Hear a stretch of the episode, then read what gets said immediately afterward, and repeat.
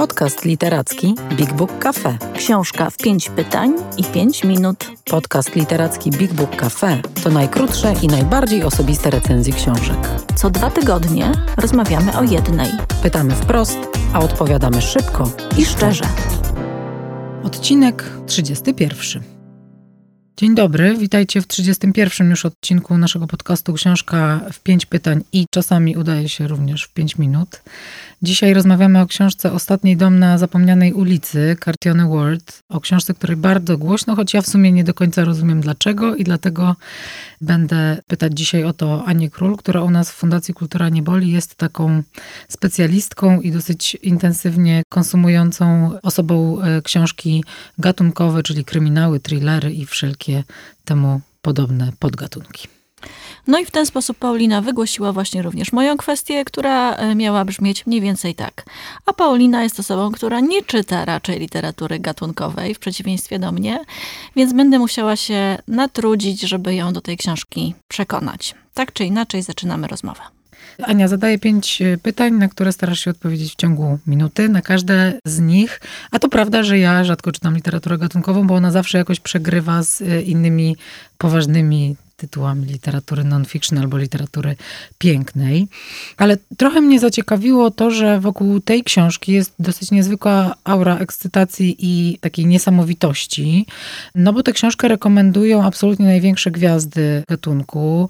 Stephen King napisał, że rzuciła go na kolana, a A.J. Fincher jest niesamowita i bardzo odważna. Czy to jest przesada? Czy te zachwyty są jakoś zasłużone? A jeżeli tak, to właściwie czego one dotyczą? To znaczy tematu, fabuły takiej super świetnej, czy jakiegoś fachu literackiego Catriony Ward? Bo to nieznane też nazwisko u nas. Ja myślę, że te zachwyty są uzasadnione, tak bym powiedziała. I dotyczą z całą pewnością nie fabuły jako takiej, nie przebiegu tej historii, choć poniekąd ma to również związek z formą, ale właśnie tego, w jaki sposób ta książka jest napisana. Jest ona kompletnie różna od wszystkiego, co znam, jeśli chodzi o literaturę gatunkową, jeśli chodzi o thriller, z kilku powodów. Po pierwsze, dlatego, że ta książka, opowieść zawarta w tej książce jest prezentowana z perspektywy kilku osób, w dodatku bardzo tajemniczych. W sumie cokolwiek więcej wiemy tylko o głównym bohaterze, który jest jednym z narratorów. Inne postaci to mała dziewczynka i kotka, które wydawałoby się, że mieszkają właśnie u niego. Więc ta historia w zasadzie w ogóle nie toczy się fabularnie. W sumie dość dużo wiemy na samym początku, przynajmniej tak nam się wydaje. A przez to, że mamy 3 takie strumienie, przynajmniej 3, bo później jeszcze dochodzą nowe strumienie narracyjne, to w zasadzie cały wysiłek polega na tym, żeby się zorientować, kto mówi co i czy to ma się jakoś do tego, co mówi ktoś inny. Okej, dobra, brzmi to trochę enigmatycznie, ale tak musi być, kiedy rozmawiamy o książce, której fabuły de facto zdradzić nie można. Ale może możesz mi odpowiedzieć na pytanie dotyczące samego tytułu tej książki. Ostatni dom na zapomnianej ulicy. Kto w tym domu mieszka? Do jakich zdarzeń tam dochodzi? Czy on rzeczywiście jest taką główną scenerią akcji tej powieści?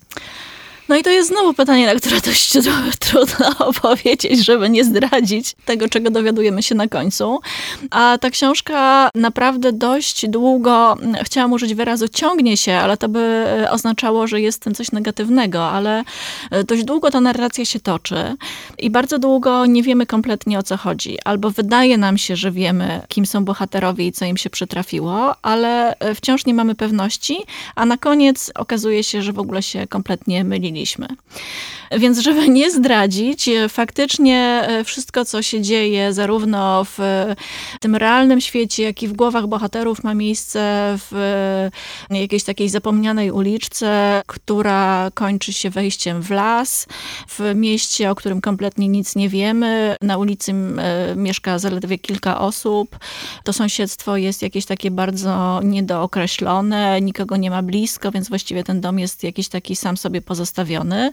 O tym domu akurat wiemy całkiem sporo, bo wiemy jak wygląda, wiemy, że ma zabite okiennice, więc wygląda trochę jak taka rudera, w której wydarzyło się coś złego. Myślę, że bardzo dobrze może właśnie pasować do scenerii takiego filmu albo książki, w której coś złego z całą pewnością w tym domu się święci.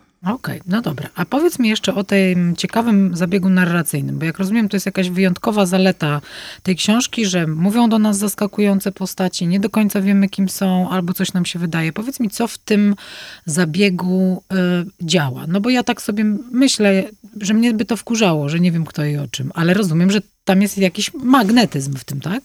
Ja myślę, że nie jesteś daleka od prawdy. Jest w tym coś denerwującego. Przynajmniej ja miałam takie uczucie przez pewien czas czytania tej książki, bo jestem chyba przyzwyczajona też do literatury tego gatunku, w której wszystko dzieje się dość szybko. I jednak, no bohaterowie są dość oczywiści, tak? To znaczy ktoś jest zły, ktoś jest dobry, ktoś kogoś goni, ktoś kogoś ściga, ktoś chce rozwiązać jakiś problem, jakąś zagadkę, więc ta akcja toczy się dosyć potoczyście. A tutaj w zasadzie nie dzieje się nic. To znaczy mamy jakiś dom, w tym domu jakichś mieszkańców, którzy opowiadają o tym, co widzą lub co czują. W dodatku, tak jak powiedziałam, dwójka z tych narratorów to jest mała dziewczynka oraz kotka, więc ich język jest dość infantylny, no taki, jaki by przypisać można by kotu i móc sobie wyobrazić, jakby kot do nas mówił albo nas obserwował, to co by widział. No kot opowiada świat po kociemu. Jest to dość urokliwe, natomiast na dłuższą metę może być męczące dla takich czytelników, którzy no właśnie spodziewają się takiej akcji pach, pach, pach, tutaj się dzieje, tu lecimy do przodu i za chwilę zdarzy się coś nowego. Do tej książki trzeba mieć cierpliwość. Może dlatego A.J. Finn mówi, że to jest książka naprawdę odważna. Ale skoro o A.J. Finnie, autorze jednej z najbardziej popularnych i też zakranizowanych z powodzeniem powieści kryminalnych, czy myślisz, że z takiej książki, tak dziwnie napisanej, gdzie właściwie ta niewiadoma jest jakąś wielką siłą bardzo długo. Z tego można zrobić hit kinowy, bo wydaje się, że tak jest o tej książce głośno. Ona jest bestsellerowa w bardzo wielu krajach. Czy ty myślisz, że ktoś się pokusi o to, żeby ją zekranizować? Myślę, że tak. Wyobrażam sobie, że może nawet jest to bardziej materiał na serial niż na film, dlatego że serial daje też taką możliwość, żeby ekranizować coś, co składa się z jakichś sekwencji wydarzeń, tak? Gdzie tych wydarzeń jest więcej, gdzie ta historia jest dłuższa, gdzie trochę więcej się dzieje i nie trzeba wszystkiego próbować wcisnąć w godzinę 20 filmowej narracji. Więc myślę, że tak. Wyobrażam sobie, że mogłabym na platformie Netflix taki serial obejrzeć.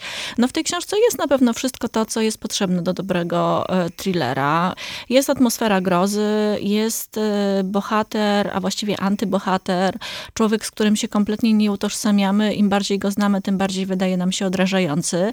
A potem jeszcze ten twist na koniec, kiedy naprawdę przecieramy szeroko oczy, bo okazuje się, że bardzo wiele znaków tej narracji, która jest no właśnie tak długo nam jakoś sączona, mogłoby wskazywać na to, co się wydarzy, a jakoś je pominęliśmy i na nie nie zwróciliśmy uwagi. A propos tego pomijania i niezwracania uwagi też w pierwszym czytaniu, czy ty myślisz, że to jest taka książka, do której mogłabyś wrócić i czy to musi być tak, że trzeba by całkowicie zapomnieć tę fabułę, żeby mieć jakąś ponowną radość z czytania. Bo ja się zawsze zastanawiam, czy te książki, thrillery, kryminały, czy to jest taka koniecznie przyjemność na jeden raz, czy można chcieć. Myślę, że ten akurat tytuł nie jest takim... To jest trudne pytanie, takie powiedziałabym bardzo nieoczywiste, czy też odpowiedź na to pytanie jest bardzo nieoczywista, bo myślę sobie, że z jednej strony kompletnie nie wyobrażam sobie, żebym miała tę książkę czytać raz jeszcze, bo w zasadzie to, co jest największym jakimś fanem związanym z jej czytania, mam już za sobą. Wiem, jak ta historia się kończy. Ten twist jest mi już znany, więc no to zaskoczenia po raz drugi nie będzie. Z drugiej strony, być może jej przeczytanie raz jeszcze, no jakoś by mi uświadomiło, że właśnie część z tych informacji, z których gdzieś utkana jest ta cała opowieść, były po drodze i nie zwracałam na nie uwagi, a potem okazują się jakoś bardzo istotne czy kluczowe nawet.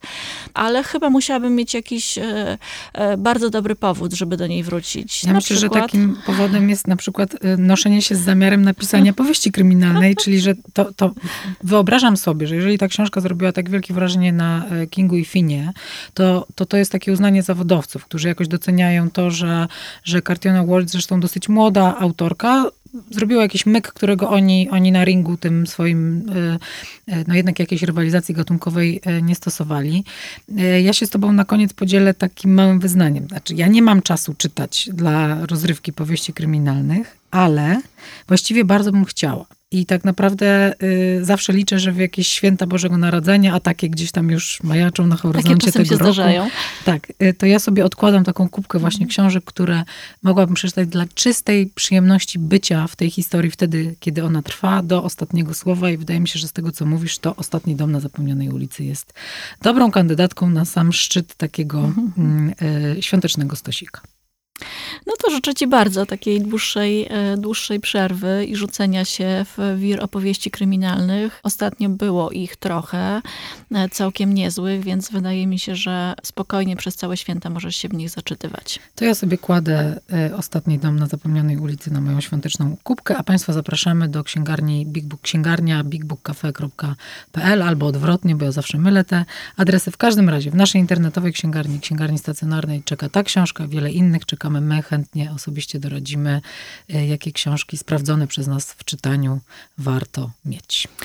A na dziś to wszystko. W kolejnym odcinku naszego podcastu ja z kolei przepytam Paulinę Wilk, a to z powodu książki Agaty Tuszyńskiej pod tytułem Ćwiczenia z utraty. Zapraszamy. Do usłyszenia.